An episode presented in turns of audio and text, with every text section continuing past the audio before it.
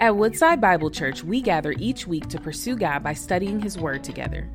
In a culture growing in hostility, it's clear how far we are from what the kingdom of God should look like. As followers of Christ, it can be difficult to stand firm in what we are taught and what we believe in. It's easy to let idols slip into our lives without us even realizing it, especially when the world we live in puts people on a pedestal. In our new series, Daniel, The Clash of Cultures, we'll be looking at the life of Daniel and how even then Daniel had to navigate a culture who opposed God. We'll discover how we can put our trust in God regardless of our circumstances and how God is sovereign over all. Join us this new year as we study the life of Daniel and learn how to apply the truths inside this book to our own lives.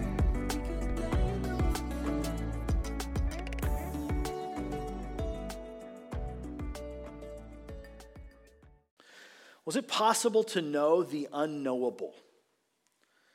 From, time to time in my family, a little debate uh, occurs around the dinner table. And, and I'll avoid using names to protect the innocent, but usually it centers around the age old question do aliens exist? Now, one half of our family is adamant, absolutely adamant, that they in no way do not know how, it's not possible that they exist. The other half of our family is a little bit more reluctant to make such an absolute statement uh, and declaration about this. I mean, how can you possibly know that on, on some far planet out in the remotest parts of the universe, there isn't some sort of living organism there? How can you possibly know all of that? Uh, right, I think you know where I stand on this, but, but frankly, it's a mystery, right? We're trying to unknow, or we're trying to know the unknowable. I think many of us consider God in, in the same way. We think of God as completely unknowable. He is, in fact, to us uh, a mystery.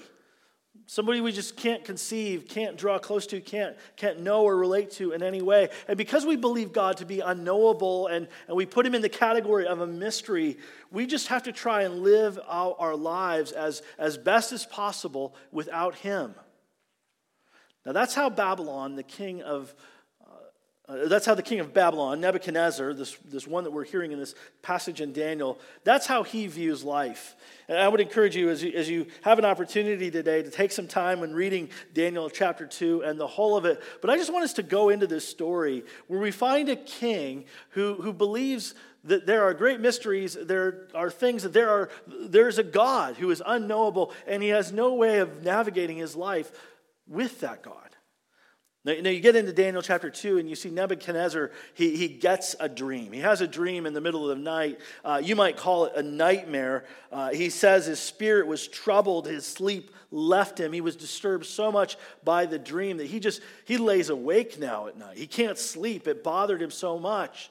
And, so what does this king do? He, he assembles and commands all of his Babylonian wise men. You got the list there in verse 2 the magicians, the enchanters, the sorcerers, the Chaldeans. He gets the whole group together and summons them to come and to tell him his dream.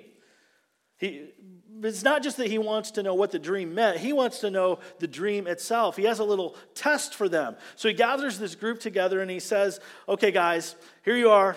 I'm ready for you. Um, I want you to tell me my dream and the interpretation of that dream as well. Like, we've got to figure this thing out. Tell me the dream and its interpretation. And, and the wise men of Babylon are standing there, maybe a little shocked and surprised, and they're like, well, well uh, okay, you tell us the dream, and then we'll tell you the interpretation. And, and Nebuchadnezzar's like, he's not having that at all. So he goes, he goes, no, no, no, you tell me the dream and its interpretation. And, and the wise men then, again, are bobbing their head and they're like, yes, you tell us the dream and we'll tell you the interpretation. And Nebuchadnezzar's like, no, no, my word is firm. My word is sure. You tell me the dream. You tell me its interpretation. And if you don't, I'll, I'll have you torn limb from limb. Your house is laid in ruins. I mean, this is a serious thing. Now, in Babylon, it was the practice for a king who had dreams like this to ask the magicians and uh, the uh, wise men of his day for an interpretation. And so, what he would do is he would tell those magicians and those uh, interpreters, he would say, Here's the content of the dream. Here's what I dreamed last night. And what those magicians would do is they would go and consult one of their dream books. It was uh, several pieces of literature that they had, uh, both Egyptian and Babylonian, that they would go and they would consult for the interpretation of the dream. There were lines in these dreams books like, If you dreamed of eating white bread, that meant your face was going to be bright and happy and you were going to have a good day. But if you dreamed, I'm not making this up, if you dreamed your house was on fire or you were on fire, you were going to get slaughtered, which I think that dream is evident in and of itself. But nonetheless, they would consult these books for the interpretation. Well, Nebuchadnezzar does not want any books consulted for the interpretation of his dream. He wants to know do these magicians really have access to the divine? Can they really peek into the mysteries of the universe and what is unknown to find out what is known and what is real? He's not going to play these games. He's had a terrifying dream, and he's fearful that that dream portends a terrifying conclusion for him, and so he wants divine insight. So he's not going to tell them the dream. He just wants them to know did the gods tell you what I dreamed? And have the gods told you what the dream is about? Because I want to know. He doubles down on it, and he says, if you don't do this, you're torn limb from limb, your house is laid in ruin. But if you show the dream and its interpretation, you shall receive from me gifts and rewards and great honor. And the magicians are stunned. They're terrified in this. They think that Nebuchadnezzar is so paranoid and fearful that any attempt to depose him of his rule is what's happening here. But he won't budge. And the magicians say, This is impossible. Verse 10 There's not a man on earth who can meet the king's demand, for no great and powerful king has asked such a thing of any magician or enchanter or Chaldean. The thing the king asks is difficult, that's to say the least, and no one can show it to the king except the gods whose dwelling is not with flesh. I mean, the, the magicians reflect on not even the gods being close to humanity, to be able to reveal the mysteries and the things that are unknown. Now, Nebuchadnezzar is royally angry at this moment. He's got a terrifying dream in his mind. He's got magicians who can't do their job, frankly, in his, in his face. And he's ready to eradicate them all, wipe every single one of them out. And that includes the guys that we've been looking at, the friends that we've been studying, Daniel and his buddies. They're part of this Chaldean magician group that have been brought from exile in captivity from Judah to Babylon. And so the threat is out on Daniel and his life as well. Verse 13 says, The decree went out, and the wise men were about to be killed, and they sought Daniel and his companions to kill them. Now, one of the ways that we can misinterpret the book of Daniel is that we can try and make everything a line of parallel practice to our lives today. Daniel does this, and then we should do that. And, and we look at Daniel looking for him to be the hero and, and in some ways, his life is very exemplary, and we should follow and, and think about how he lived. But we make up principles of moral living or virtuous things to do, thinking that if we practice them the way Daniel did, we will find success. Let, let me be clear here about this passage. Daniel, as faithful as he is, is not the hero of Daniel chapter 2.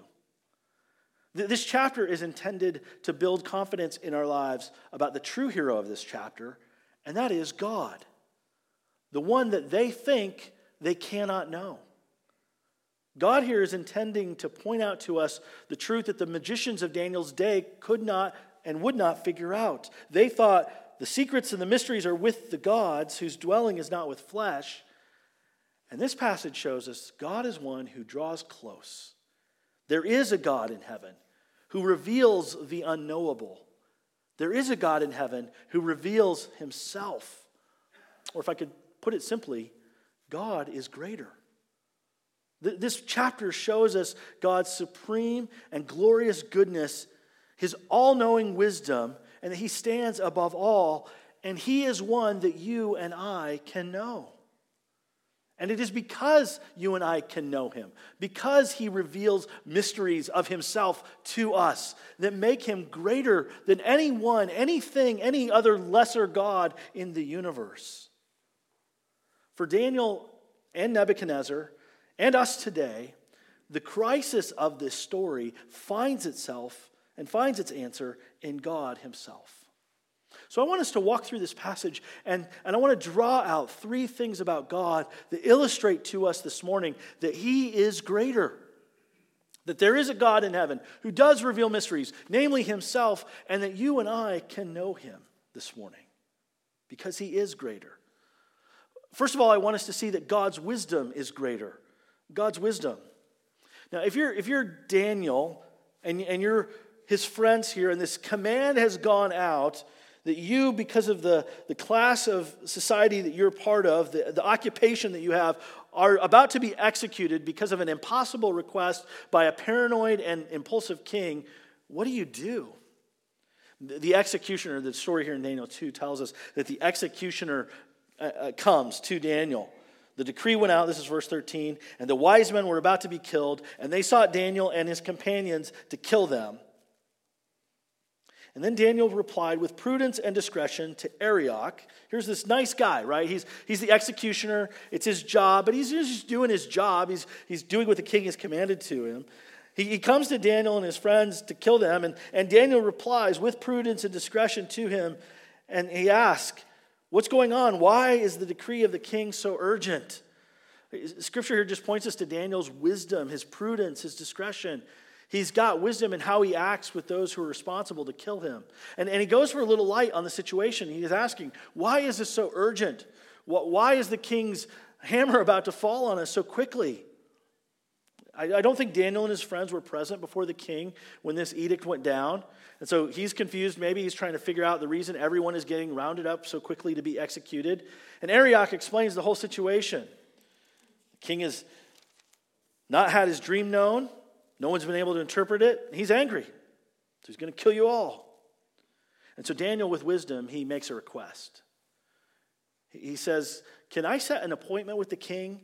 Can I, can I make known to him at a future date the dream and its interpretation? Will he give me that opportunity? Let's, let's set a date on the calendar. Now, here's the reality Daniel knows his God, and he exercises great faith in God as one who will make the mystery known. He's living in faith that God will make himself known to Nebuchadnezzar. And so, verse 16 says Daniel went in and requested to the king to appoint him a time that he may show the interpretation to the king. He's like, I'm trusting God that He will make this known. He will spare my life. He will help us, that God will reveal this great mystery. And permission is granted to Daniel. And so he goes home and he gets with his friends. And, and okay, just put yourself in Daniel's shoes here for just a second. What do you do here? I mean, how do you figure this one out? The appointment is at 10 a.m. tomorrow, and you've got to have an answer. You start like, well, what did he eat the night before? Let's maybe uh, evaluate the menu. Maybe he had some bad pizza, and so maybe he had a really rough dream because of the bad pizza. Let's like let's figure that out. Notice here what Daniel and his friends do. Verse 17. Daniel went to his house, made the matter known to Hananiah, Mishael, and Azariah, his companions, and told them to seek mercy from the God of heaven concerning this mystery so that Daniel and his companions might not be destroyed with the rest of the wise men in Babylon. They go and they pray. They, they cry out to the God who reveals himself, to the God of heavens, to the God who reveals mysteries. They plead with him and ask and request mercy. Their lives were on the line, but there is a God. They believed this. There is a God in heaven who reveals mysteries and cares for his people. And they know this God because this God has made himself known to them. They walk with this God. He's greater than any God or any other thing in the universe. So they go and they pray and they seek his provision and his wisdom and his care and his protection, his, his mercy. Now, we don't have the words directly of their prayer, other than that they prayed. And, and there's a simple, almost underwhelming statement in verse 19 about what God did. They prayed and saw God's mercy. And it says in verse 19, then the mystery was revealed to Daniel in a vision of the night. Like, just matter of fact, God showed up and he gave Daniel the answer. God answered their prayers and gave Daniel that vision of King Nebuchadnezzar's dream and its interpretation right then and there. You see, God met with Daniel. And Daniel's response is gratitude. He answered and said, Blessed be the name of God forever and ever, to whom belong wisdom and might. He changes times and seasons. He removes kings and sets up kings. He gives wisdom to the wise and knowledge to those who have understanding. He reveals deep and hidden things. He knows what is in the darkness, and the light dwells with him. To you, O God of my fathers, I give thanks and praise, for you have given me wisdom and might, and you have now made known to me what we asked of you for you have made known to us the king's matter. Here, Daniel sees this great God who he can come to and he can know and he can pour out his heart and he can pour out his need, requesting and asking for mercy. He's asking for wisdom, and God supplies it from his wisdom and might. The Lord is so great Daniel says he blesses God. He, he is sovereign over the times and seasons and kingdoms of this world, and he gives wisdom. He reveals the unknowable. Daniel praises him for that. For God gave that wisdom and might and made known the unknowable. Daniel here knows the God who possesses all wisdom and might, and he knows that God reveals or that God gives. He pours out his wisdom and understanding.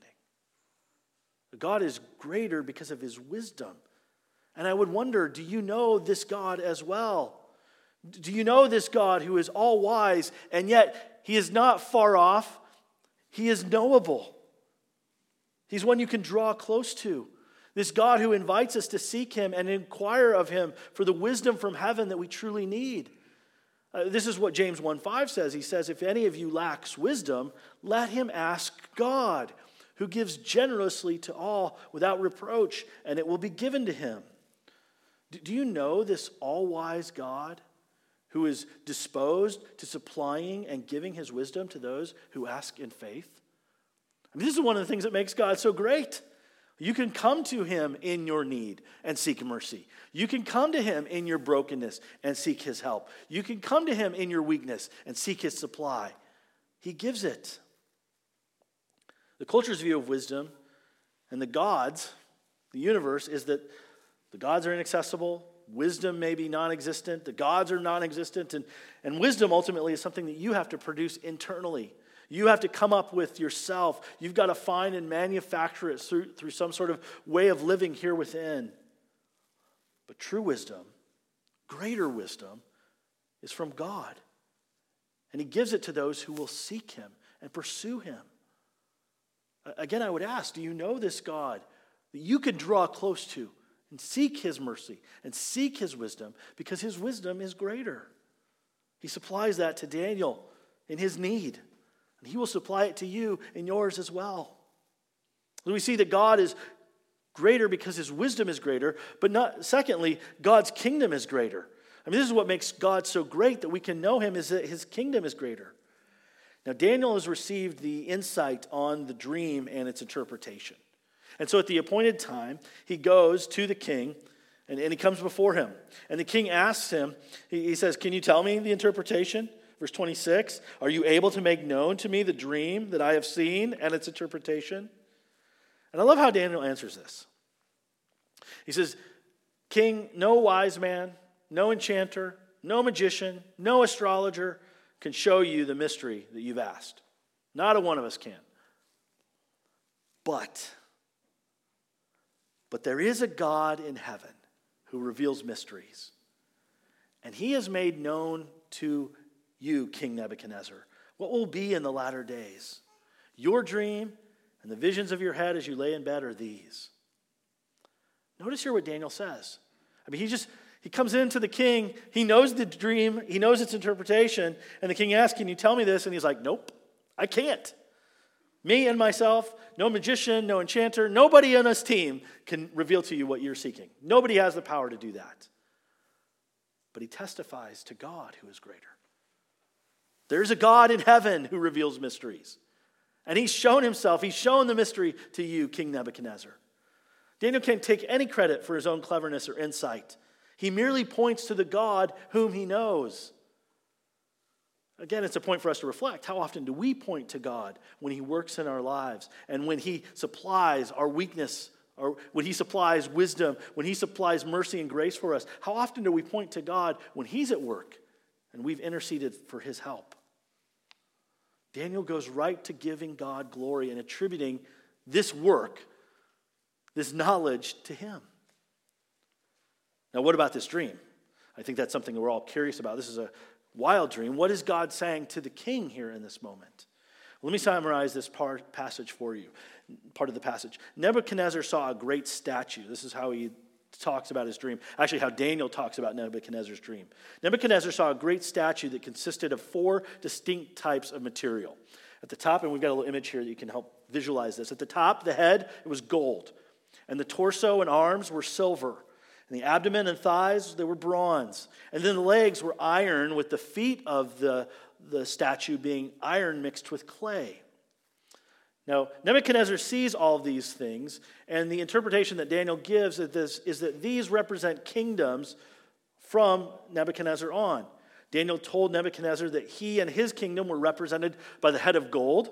A subsequent kingdom, and an, an inferior kingdom, was the silver part of it. The third kingdom was bronze, and the fourth kingdom, iron, and as Daniel says, that crushes everything, and it shall break and crush all these. Now, I don't have a whole lot of time to, to spend with these this morning, other than to say that from the Babylonian kingdom, from Nebuchadnezzar's kingdom, the gold, came the next three kingdoms the Medo Persian, which is represented by the silver, the Greek uh, Empire, represented by the bronze, bronze, and then the Roman Empire, represented by iron there.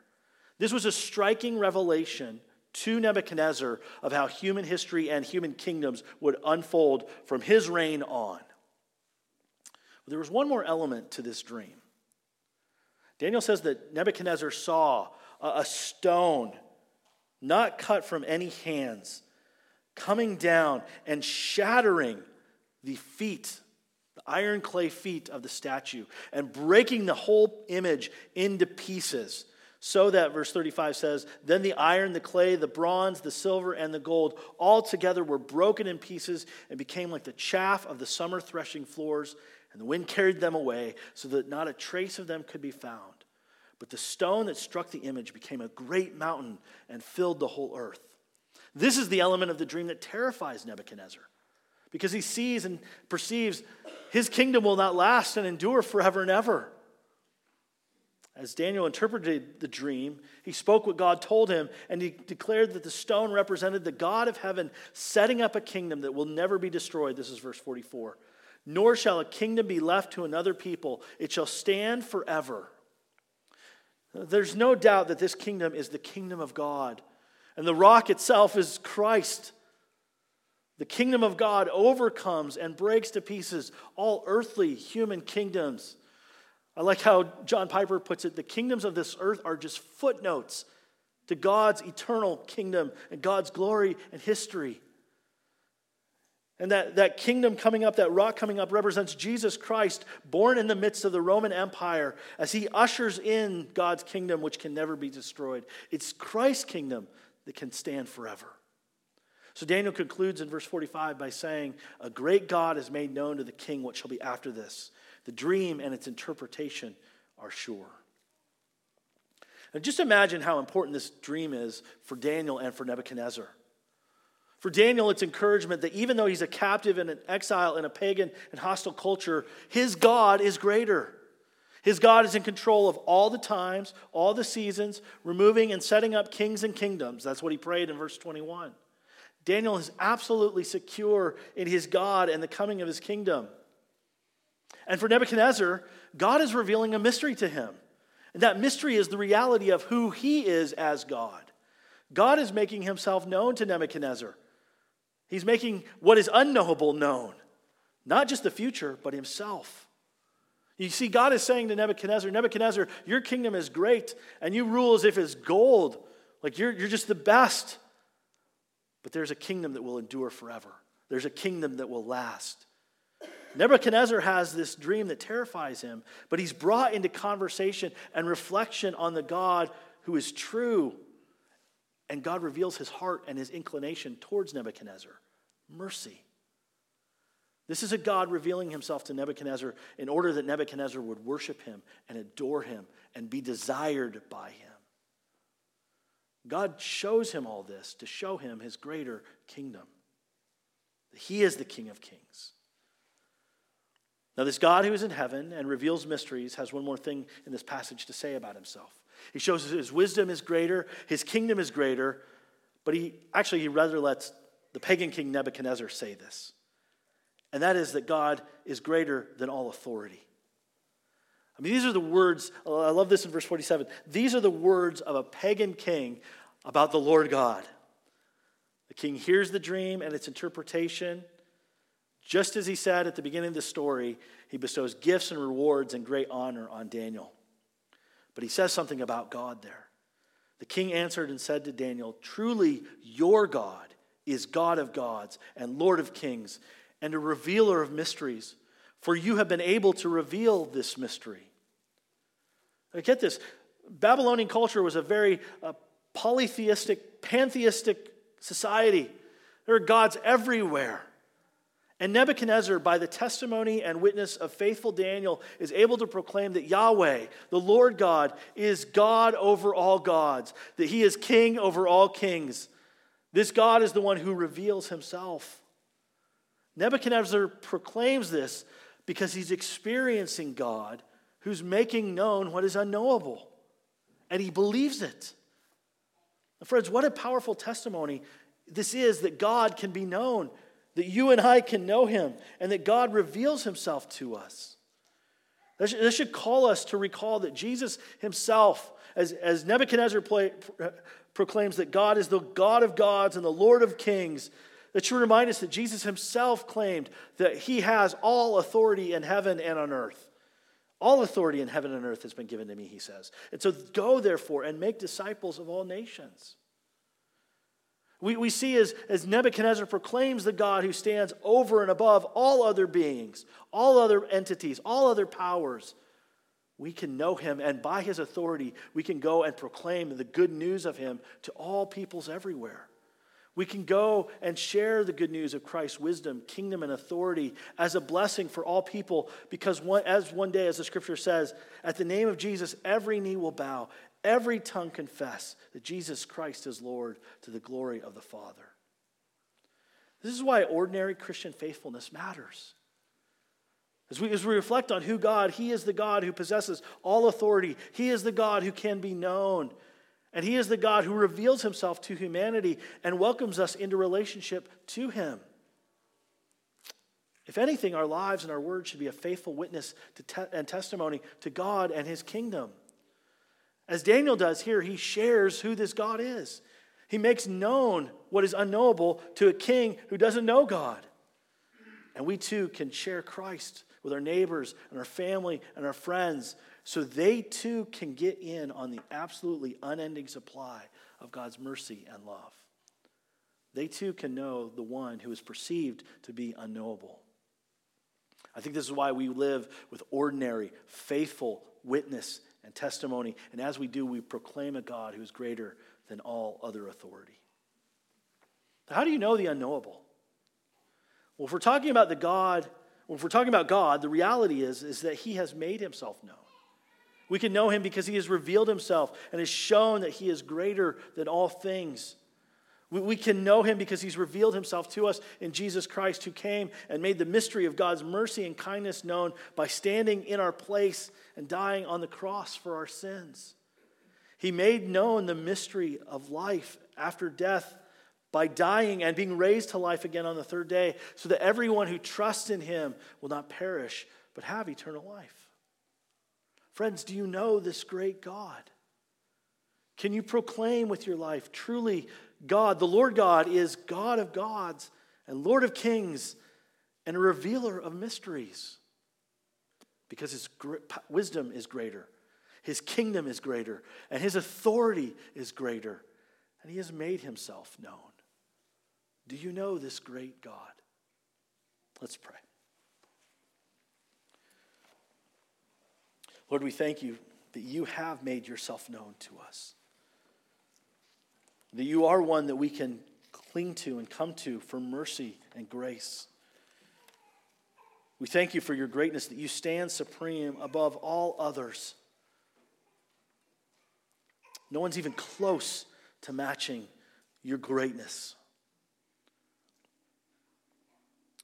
So, Lord, we ask that we would, we would be able to draw close to you and know you well. That we would, that we would perceive what you have done for us in Christ. That you would build our faith so that as we look to Christ and as we trust you, that we would know you as well. Thank you for your mercy and goodness. We ask this in the name of Jesus. Amen.